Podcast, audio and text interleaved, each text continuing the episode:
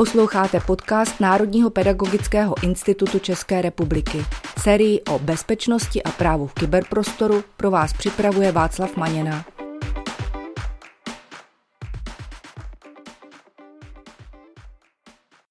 Vítám vás u dnešního dílu na téma mýty, omily a nejasnosti v kyberprostoru, který jsme pro vás připravili s Pavlem Matějčkem. Pavle, vítej. Zdravím tě Václava a zdravím i vás, naši posluchači. Dobrý den. V dnešním dílu se budeme věnovat dotazům, které nejčastěji dostáváme od učitelů. Ale když jsem se díval na ten seznam, tak mi došlo, že vlastně jsou to všechno věci, které obecně kolují mezi lidmi a tak se eh, hodí si o nich popovídat nejenom z pohledu učitele, ale i třeba z pohledu rodiče nebo dítěte. A myslím si, že hodně těch věcí, o kterých budeme mluvit, tak je dobré taky třeba probrat s prarodiči. Je to tak, je to tak a já se vlastně s těmi věcmi potkávám také a to zase třeba na školeních kybernetické bezpečnosti, kdy vlastně spousta z těch dotazů, které jsem mi tady ukazoval, že máš připravené, nebo spousta těch podnětů, omylů, nejasností a těch mýtů, tak se s nimi setkáváme jako všude. Není to jenom ve školství, ale vlastně jako táhne se to vlastně napříč celou naší jako populací a republikou. Není to o tom, že by v některém kraji toho bylo více nebo méně, ale jsou to vlastně věci, které jsou takové běžně uh, řešené běžnými obyvateli, takže asi bude fajn si o tom něco říct, protože i jako učitelé se s tím musíte hodně potkávat. A já sám se na dnešní díl hodně těším, protože na rovinu hned v úvodu můžu říct, že na některé ty věci nemám úplně jednoznačný názor. Suverénně nejčastější dotaz nebo omyl, se kterým se setkávám, je názor, co by u mě hacker hledal. Já přeci nemám nic ceného, co by tak asi mohl se podívat, mohl by se podívat na nějaké fotografie, třeba koček, co mám na počítači a takové to zlehčování. Určitě se s tím někdy setkal taky. Takže co je pro toho hackera cené?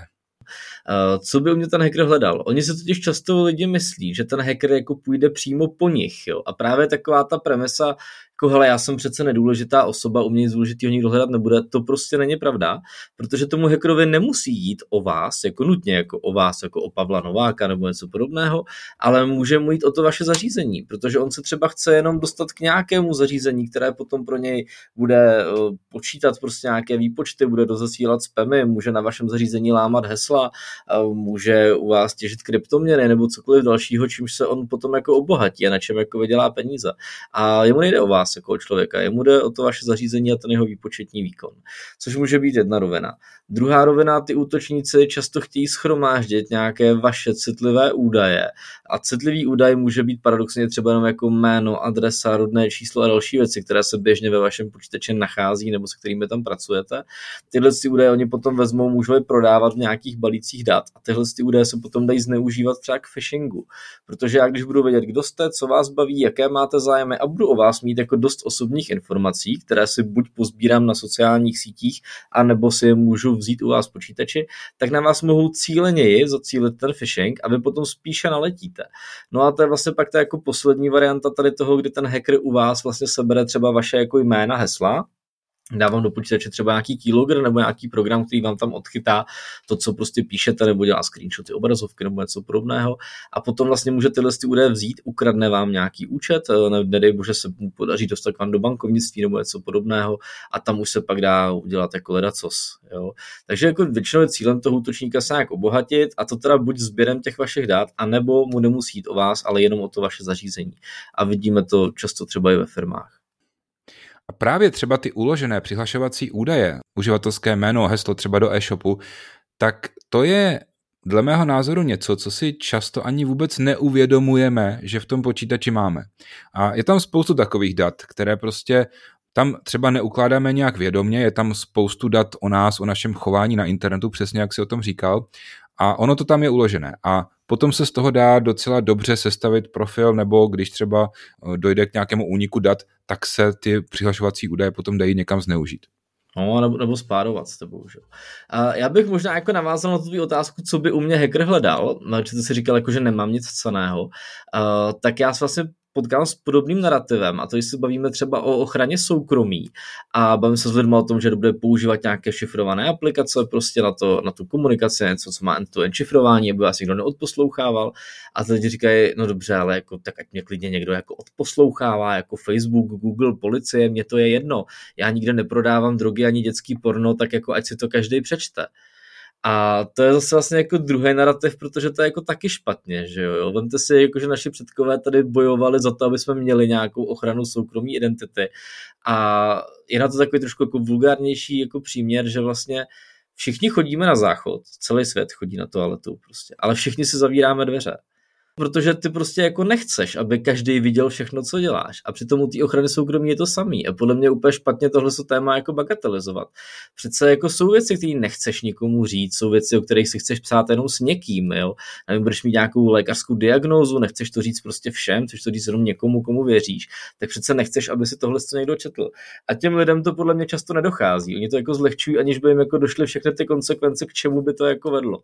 Takže za mě obě dvě tyhle ty věci mají svou rovinu a je dobré je řešit a chránit si je. Já často slýchám tu větu, já nemám co skrývat. Ale to jsou takové ty věci, které tam máme vědomě, ale pak třeba mm, a extra třeba u mobilního telefonu, tam těch dat třeba o poloze, o, tom, o těch našich návicích a tak, i těch zdravotních údajů je kolikrát daleko více než třeba v počítači a tohle z principu bychom si měli chránit. Takže já nemám co skrývat, je možná nějaký dojem toho uživatele, ale v tom zařízení může být uloženo spoustu údajů, které ani on si třeba neuvědomuje, že tam jsou a nechtěl by je právě s někým sdílet. Oni mobily jsou dost specifický a možná si je necháme na samostatný díl, takže pojďme se ještě vrátit k té naší přípravě. Ano, a krásně navážu dalším nejčastějším dotazem. Já velice často na školeních eh, ukazuju, jak si třeba otestovat sílu hesla. A tam se skoro po každé stane, že je tam aspoň jeden, dva lidi, kterým prostě to heslo vyjde, že ho mají bezpečné, eh, že teda mm, jsou úplně v klidu, že jim to ukáže, že by to trvalo nějak milion let a oni prostě řeknou, tak je to skvělé, mám to zabezpečené a já tohleto heslo používám třeba na víc místech. To je klasický problém, jo? já se s tím potkám jako taky. Eh, já jsem tak nějak jako průzkumem, takovým soukromem zjistil, že lidi napříč Českou republikou používají typicky čtyři hesla a to úplně na všechno a ještě jsou v tom mají jako lidi dost nějaký systémy, které jsou dost obskurní a nechce napovídat, aby je náhodou nezačal někdo používat, ale jenom říká, já mám třeba na všechny e-shopy jedno heslo, na všechny sociální sítě jedno heslo a pak jako další vychytávky. Říká, ale to není dobrý, eh, představte si, že vám to heslo jako někde uteče a někdo se vám dostane jako do všech těch účtů. To znamená, že vám uteče heslo na Instagramu a najednou vám někdo sebere jako Facebook, Snapchat, Tinder, prostě bla, bla, bla. A, a no ale tak kdo by mi ho jako jak sebral? Ale těch způsobů je prostě jako X. Minimálně vám ho může odchytat nějaký malware, minimálně ho můžete zadat na nějaký nezabezpečený Wi-Fi, anebo nedej bože kliknete na nějakou zprávu od přítele, kdy vám prostě kamarád píše, že vás někdo označil na Facebooku a ať se na ten odkaz jako podíváte, že tam je jako něco šíleného, co prostě musíte vidět.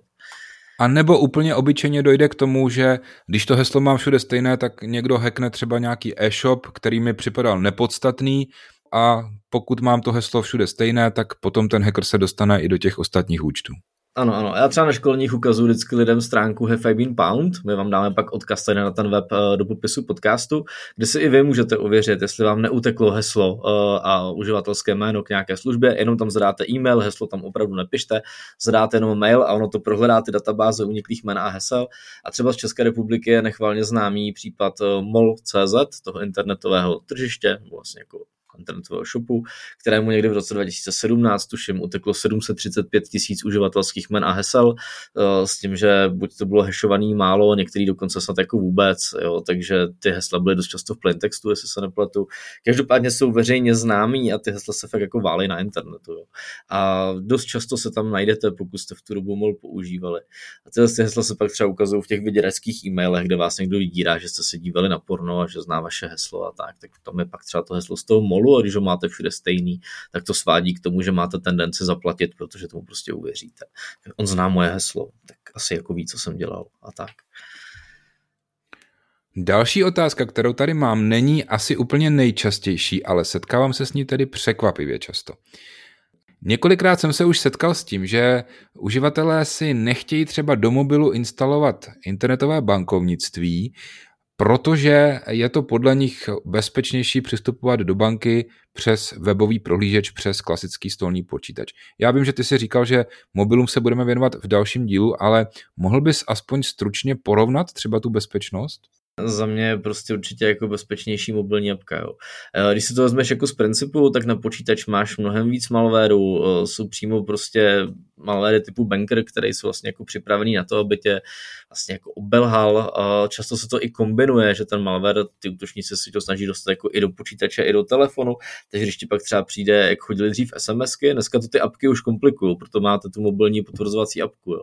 Ale dřív, když chodila SMS, tak ono to vlastně jako chtělo, abyste se zaregistrovali v počítači, abyste si stáhli aplikaci internetového bankovnictví, že je k dispozici nová verze, to bylo samozřejmě fake, vy jste si ji stáhli a ta apka vlastně udělala to, že vám jako sebrala tu SMS s tím potvrzujícím kódem od té banky, skryla vám ji a přeposlala ji těm útočníkům, že? takže oni se do toho vašeho účtu přihlásili. A to se vlastně jako dělo díky tomu, že to probíhalo v tom počítači. Jo. A ono jako co si budem, spousta lidí prostě jako nepoužívá antivirový programy další věci, nebo mají prostě nějaký řekněme, antivir jako na úplně dobré úrovně a tam se potom jako stává, že se dostanete na tyhle si podvodní stránky, nic vám to neodhalí, jo? že dobrý antivir by vám měl říct, hele, tato stránka je podvodná, znám tu URL, znám ty servery, na kterých to běží, vím, že to je prostě jako fake. Takže by vám ideálně v tom jako měl uh, pomoct, tam měl by zabránit přístupu na tu stránku, měl by zabránit i ve stažení a instalaci toho malwareu a dalších věcí. Jo. Takže v počítači je podle mě jednak to malwareový riziko, No je tam hlavně jako riziko toho phishingu, protože vlastně jako v momentě, kdy na mobilu se ti otvírá aplikace, tak ty najednou jako poznáš, že to otevřelo v prohlížeči a ne v aplikaci, za to mobilu je docela dobře vidět. Ale na tom počítači ta aplikace nebo ta falešná stránka bude vypadat jedna ku jedný a změna bude třeba jenom nahoře v té doméně. Může tam být dokonce změna jenom prostě jako v pár písmenkách, nebo jsou pak i jako brutálnější takový phishingy typu browser in the browser, kde i ten text nahoře je napsaný správně, je vlastně překreslený obrázkem. Je to takový už jako docela hardcore, kde pak vlastně i vidíš správně napsaný text s názvem té banky, když je tam vlastně jako jiný.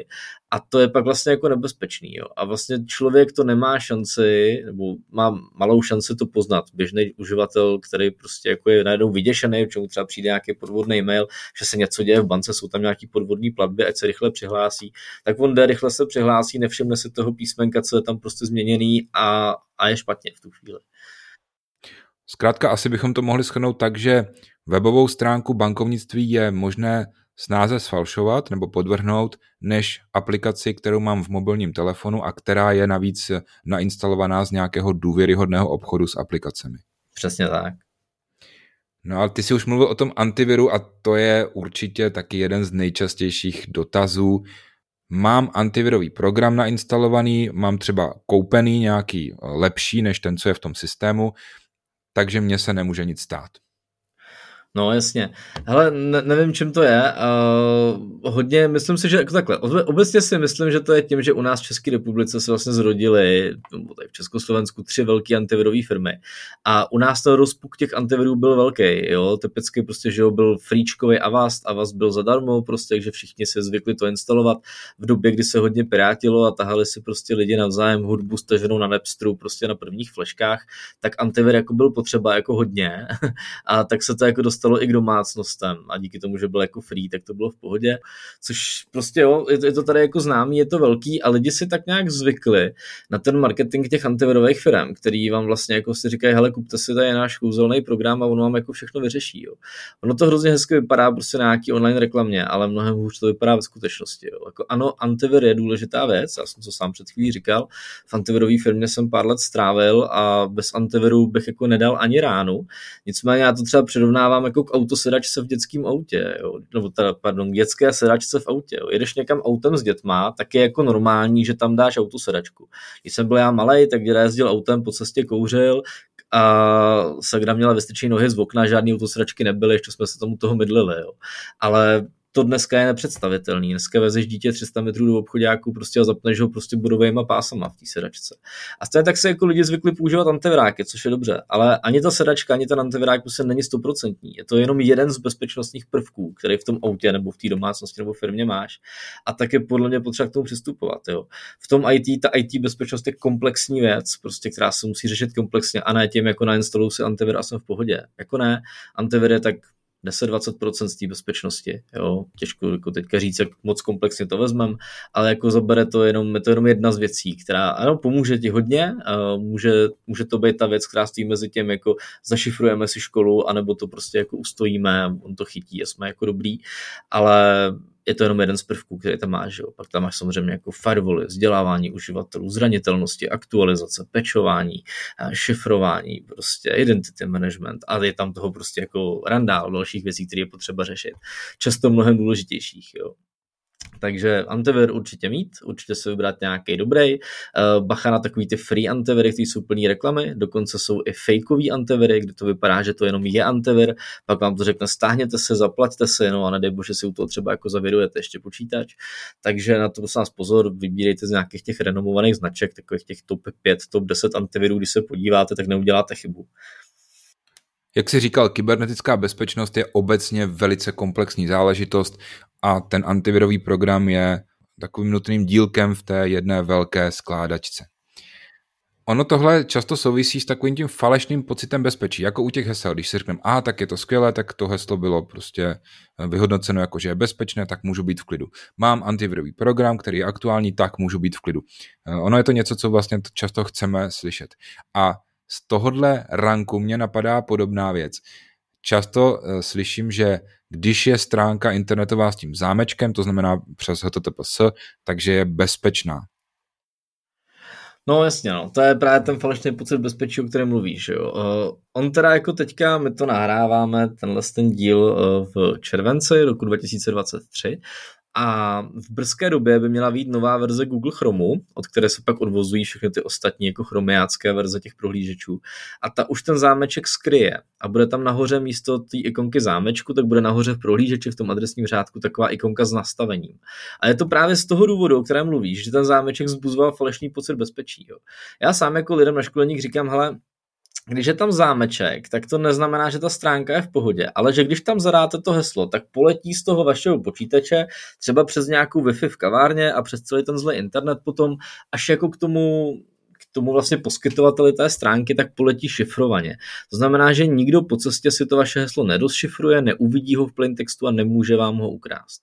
Což by se na té nezabezpečené, to je taková ta druhá verze, to staré HTTP, tak když je tam napsáno nezabezpečeno, tak se tam tohle to neděje a každý po cestě třeba v té kavárně v Mekáči to heslo prostě na té wi může vidět, když ho prostě odentruješ, tak on dělá někdo analýzu té sítě, tak si to tam prostě jako prohlídne. To je, to je samozřejmě blbý. Ale vždycky dodávám tu druhou věc, i když je tam ten zámeček, tak vy to prostě můžete zadat jako do stránky za zámečkem, která je podvodná a to vaše heslo poletí šifrovaně, ale k těm útočníkům, kteří si ho na konci normálně rozšifrují, protože mezi váma a tím útočníkem je sestavený, že ten šifrovací klíč, oni ho mají samozřejmě k dispozici taky, stejně jako vy. Jo, takže stejně jako se hlásíte do banky šifrovaně a na konci se to ta banka rozšifruje a to vaše heslo tam jako někde se použije, tak se tak to mají ty útočníci. Jo. Takže jo, žádný třetí útočník po cestě už si to neprohlídne, ale ten, který mu jste toto do té falešní stránky zadali, tak ten to normálně vidí. Takže nespolíhejte na zámeček jako na nějakou známku bezpečí té stránky. Jinými slovy, i když tam ten zámeček je, mám tedy jistotu, že komunikuji šifrovaně, tak je ale potřeba se podívat na to, s kým komunikuju. Přesně tak. A když už jsme u komunikace, u šifrování a zabezpečení komunikace, tak tady mám jeden názor, který často slychám eh, v souvislosti s VPN. A mám teďka na mysli ne ani tak firemní VPN, že se třeba já zabezpečeně připojím do práce, ale spíš takové ty VPNky, kde si mohu koupit eh, nějakého poskytovatele, eh, přes kterého potom se připojuji na internet. Jo, myslím, že si koupíš ten falešný pocit bezpečí. Ano, ale i možná anonymity. Eh, hodně lidí si myslí, že nejsou jako dohledatelní, pokud se připojí přes VPN. -ku. Tak jak to tam vlastně je s tou anonymitou a s tou dohledatelností? Jo, ono právě spousta lidí si to pořizuje kvůli té anonymitě, typicky začínalo to hlavně dřív, kdy lidi jako ještě hodně pirátili, tak vlastně, aby váš poskytovatel prostě neviděl, že chodíte jako na torrenty a stahujete torrenty, jak jste si pustili VPN, že aby nebyl vidět ten provoz přímo a tak. To jo, to je jako jedna rovina. Druhá rovina, uh, lidi pak chtějí třeba koukat na Netflix, že s nějakou jinou nabídkou, jak se připojit do jiné země. Zároveň tyhle si VPNky se jim říká právě anonymizační, ale on hodně třeba jako NordVPN a další vlastně rozjeli jako brutální marketing, ve kterém vlastně jako tvrdí to samé, co ty antivirový vendoři. Jo. Stáhněte si naši VPNku, budete v bezpečí, my ochráníme vaše data prostě a tak. Ale VPN, jak to říkal s tou prací, jo, VPN je vlastně jenom nějaký tunel, který prostě udělá jako šifrovaný tunel od tebe z počítače na nějaký server toho poskytovatele. A jak to může být bezpečný? Hele, jako jo, VPN má své výhody, já to teďka třeba ukazuju na stránkách ruské televize, protože v České republice je teďka rt.com, ruská televize, její oficiální stránky jsou v České republice blokovaný. Jo, v Čechách se prostě jako rozhodlo, že český obyvatelé tam jako nesmí na ty stránky, nebo že to pro ně není vhodné se na to koukat. Je to de facto taková jako malá cenzura, by se dalo říct, byť u nás v Čechách je to ještě relativně v pohodě, tak už to jako prvky cenzury má. A český poskytovatelé internetu vlastně blokují přístup tady na tu stránku. No ale pokud se zapneš VPN, uděláš si prostě tunel někam do Bulharska a v Bulharsku najednou vylezeš u toho poskytovatele té VPN, máš bulharskou IP adresu, tak se úplně v pohodě na ruskou televizi dostaneš a můžeš na ní koukat. Takže VPNky se právě často používají takhle k obcházení cenzury, což jako dává smysl. Nicméně, pokud by si takovouhle nějakou VPNku použil v nějakém jako fakt represivním režimu, tak ta firma, pokud tam podniká, tak musí vlastně jako dodržovat nějaký zákony té země. A tam je důležité vybrat si jako dobrýho poskytovatele té VPNky, protože zrovna třeba ta služba, o které jsem zmiňoval a jiné další, tak byly často jako naštěny a často bylo i prokázáno, že schromažďovali třeba údaje o těch svých uživatelích. Ono u té VPNky se hodně používá taký termín no-log policy, vlastně politika toho, že nic nelogujeme, neschromažďujeme u uživatelích žádná data a proto je nemůžeme ani nikomu vydat. No a světe div se zjistilo se, že to je jenom marketingový žvást a že vlastně spousta těch, z těch poskytovatelů ta data jako schovává a samozřejmě i vydají, pokud musí. Uh, takže bohužel u spousty služeb se zjistilo, že toho logují docela dost, uh, minimálně logují, kdo jste, s jakým jste účtem, že ty VPNky jsou často placený, takže oni ví jako, kdo jste, z jaký jste to třeba platili kreditky, pokud se to platili ne bitcoinama, že, tak už to k vám vede jako rovnou a odkud jste se připojovali a třeba i jako na jaký server jste chodili a tak. Jo. Takže tam spoustu informací bohužel se jako zjistit podařilo. Takže vždycky, když požádáte tu VPN, tak si hlídejte, jakýho máte poskytovatele, jestli nám měl nějaký bezpečnostní průšvihy, jaký používá protokoly, jak máte tu VPN vůbec nastavenou, protože ne všechno se musí posílat přes tu VPN. Některé VPN to dělají tak, že jenom část dat posílají vlastně tím tunelem a část jde napřímo do internetu, to zase může být zneužitelný a tak. Takže je tam toho víc a určitě VPN, oni často říkají, chraňte se před hackery prostě a to, ale jako dobrý, ale ani ta VPN jako není vše spásná. Jo? Když vám přijde phishingový mail a otevřete to své na VPN, tak ty údaje prostě těm útočníkům odejdou, prostě akorát z jiný IP adresy, ale dostanou se k ním stejně. Jo? Takže tady s těma VPN nepomůže. Některé VPN nabízejí třeba nějakou funkci, jako že budou blokovat malware, ale blokují vlastně třeba jenom některé hodně známý malwareové stránky, ale normálně jako malware jako takový vám nevychytají, od toho je zase ten antivir. Jo? antivirová zase vám jako neumí skryt IP adresu. Jo. Takže, jak jsem říkal, je to komplexní věc, je dobrý to kombinovat a zrovna třeba jako ty poslední věci, které jsme říkali, mít jako antivirák, klidně třeba používat nějakou VPN, dávat si pozor na to šifrování na těch webových stránkách, eh, když tomu předám třeba ještě ty silné hesla, o kterých jsem mluvil, anebo dvoufaktorové ověřování, tak teprve, když to dáme všechno jako do jednoho balíčku, tak máme takovou nějakou jako základní komplexní službu, která je relativně bezpečná. Posloucháte podcast Národního pedagogického institutu. S Pavlem Matějčkem dnes probíráme nejčastější mýty, omily a nejasnosti, které kolují nejen mezi učiteli, ale i mezi běžnými uživateli. Pavle, my jsme se zatím moc nebavili o sociálních sítích. To samo o sobě je velice široká problematika, ale když bych měl vybrat aspoň třeba jeden nejčastější dotaz, tak by to určitě bylo nemám účet na Facebooku, takže o mě Facebook nic neví. Jo, tak je to samozřejmě zase takový pocit falešného bezpečí, jo. On jako Facebook vás většinou, nejenom Facebook, ale i ty další, že jo, prostě já nevím, Google, Apple, prostě a další takovéhle velké firmy, uh, tak vás jako dobře znají, i když tu službu nemáte. Uh, co si budeme povídat, běžně se dneska používají třeba Google fotky, prostě, nebo označování přátel na Facebooku, Instagramu a tak dále. Teďka třeba, že jo, Instagram, Facebook a WhatsApp jsou propojený a sdílí spolu ty data samozřejmě. A v momentě, kdy vás někdo vyfotí na nějaký fotce, tak se tam udělá rozpoznávání obličeje, takzvaný face recognition a ono to vlastně jako pozná tebe a identifikuje to i ty ostatní lidi. Když to ví, že ty lidi na té síti jsou, tak si je to na pozadí prostě oteguje a říká si, hele, to je nejspíš tenhle ten uživatel. Když ho tam oteguješ ještě ty, tak mu to jenom potvrdíš a on už jako opravdu ví, že to je fakt ten uživatel a jinak on už si to jako dopředu myslí.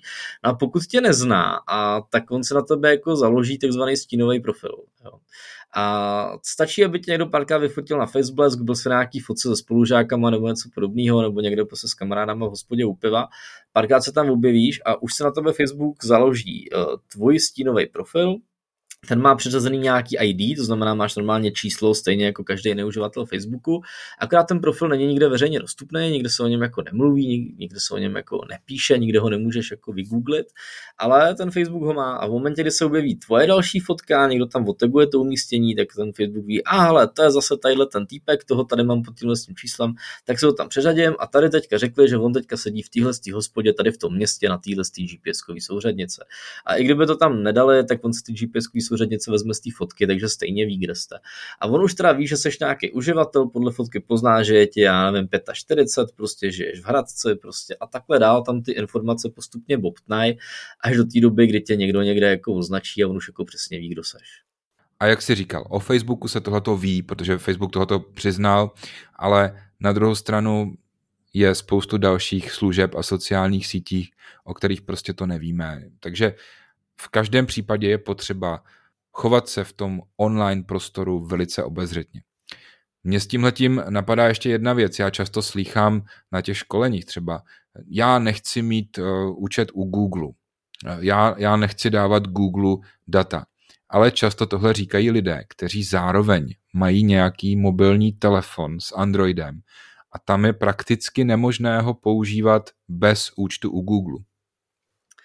Jo, uh, hele, jako jo, je to častý, já jsem třeba taky známý takový jako anti-Google prostě a snažím se žít jako bez něj, uh, ale nicméně jako říkám sám, je to jako poměrně komplikovaný a pro běžného člověka je to jako velmi těžký, až někdy bych řekl možná nereálný, protože tam fakt musíš používat jako jiné služby, vyhybat se tomu, blokovat to, pak ti nefunguje půlka internetu, je to dost jako nepohodlný, takže ano, největší sranda je, že občas vám to řeknu jako lidi, vám řekne jako hele, teď jsem to četl na Facebooku, jsi to vlastně někdo sdílel, uh, ten článek o TikToku a, a tam vlastně byla diskuze na Facebooku a psal tam nějaký člověk, já úplně nesnáším, jako nechápu tyhle ty blbý aplikace, jako je Twitter, TikTok, Instagram a podobně a napsal to na Facebook. A vlastně jako to samé, co říkáš ty. A dost možná bych si tyhle to napsal z telefonu Huawei, jo, který je prostě jako čínský. A tam si myslím, že ten Google je pak ten menší problém. Jo. Takže jo, lidi si často tyhle věci neuvědomují a jak už jsme dneska xkrát říkali, tak ta problematika je komplexní a vlastně v momentě, kdy neodléváte data Google, tak je odléváte někomu jinému, koho jste si vybrali místo toho Google, jo. takže ty vaše data stejně někam jdou a je to vždycky jenom o tom vybrat si toho poskytovatele, kterýmu věříte a doufat, trošku fakt jako doufat, anebo fakt jako pak vyžadovat nějaké ověření, dodržování těch podmínek použití, což jako nemáte moc šanci. Takže můžete doufat, že to je tak, jak říká a musíte mu prostě věřit, stejně jako věříte třeba partnerovi. Ale komu určitě můžete věřit, to jsou naše Kipcasty. Těm věřit určitě můžete, my vám totiž ke každému Kipcastu děláme poměrně hezký popis, takže pokud nás jenom posloucháte, ale nikdy jste nekoukli na ty odkazy, co dáváme do toho popisu podcastu, tak se proklikněte, protože tam je vidět vlastně celá ta naše příprava i se zdroji, které k tomu používáme, abyste si mohli ověřit, že si nevymýšlíme, ale vše máme důkladně ozdrojované. A napadá mě poslední věc, my jsme se tady dneska jenom velmi lehce dotkli těch mobilů, tak nedáme si mobily jako téma příštího dílu? Zrovna jsem to chtěl navrhnout. Myslím, že těch informací dnes bylo víc než dost a mobily si rozhodně zaslouží samostatný díl. Já ti za ten dnešní díl moc děkuji a těším se na příští díl, který opravdu bude věnovaný mobilním telefonům. Pokud máte nějaké připomínky nebo dotazy ohledně mobilů, tak nám je prosím napište. Taky díky a těším se na slyšenou. Naslyšenou.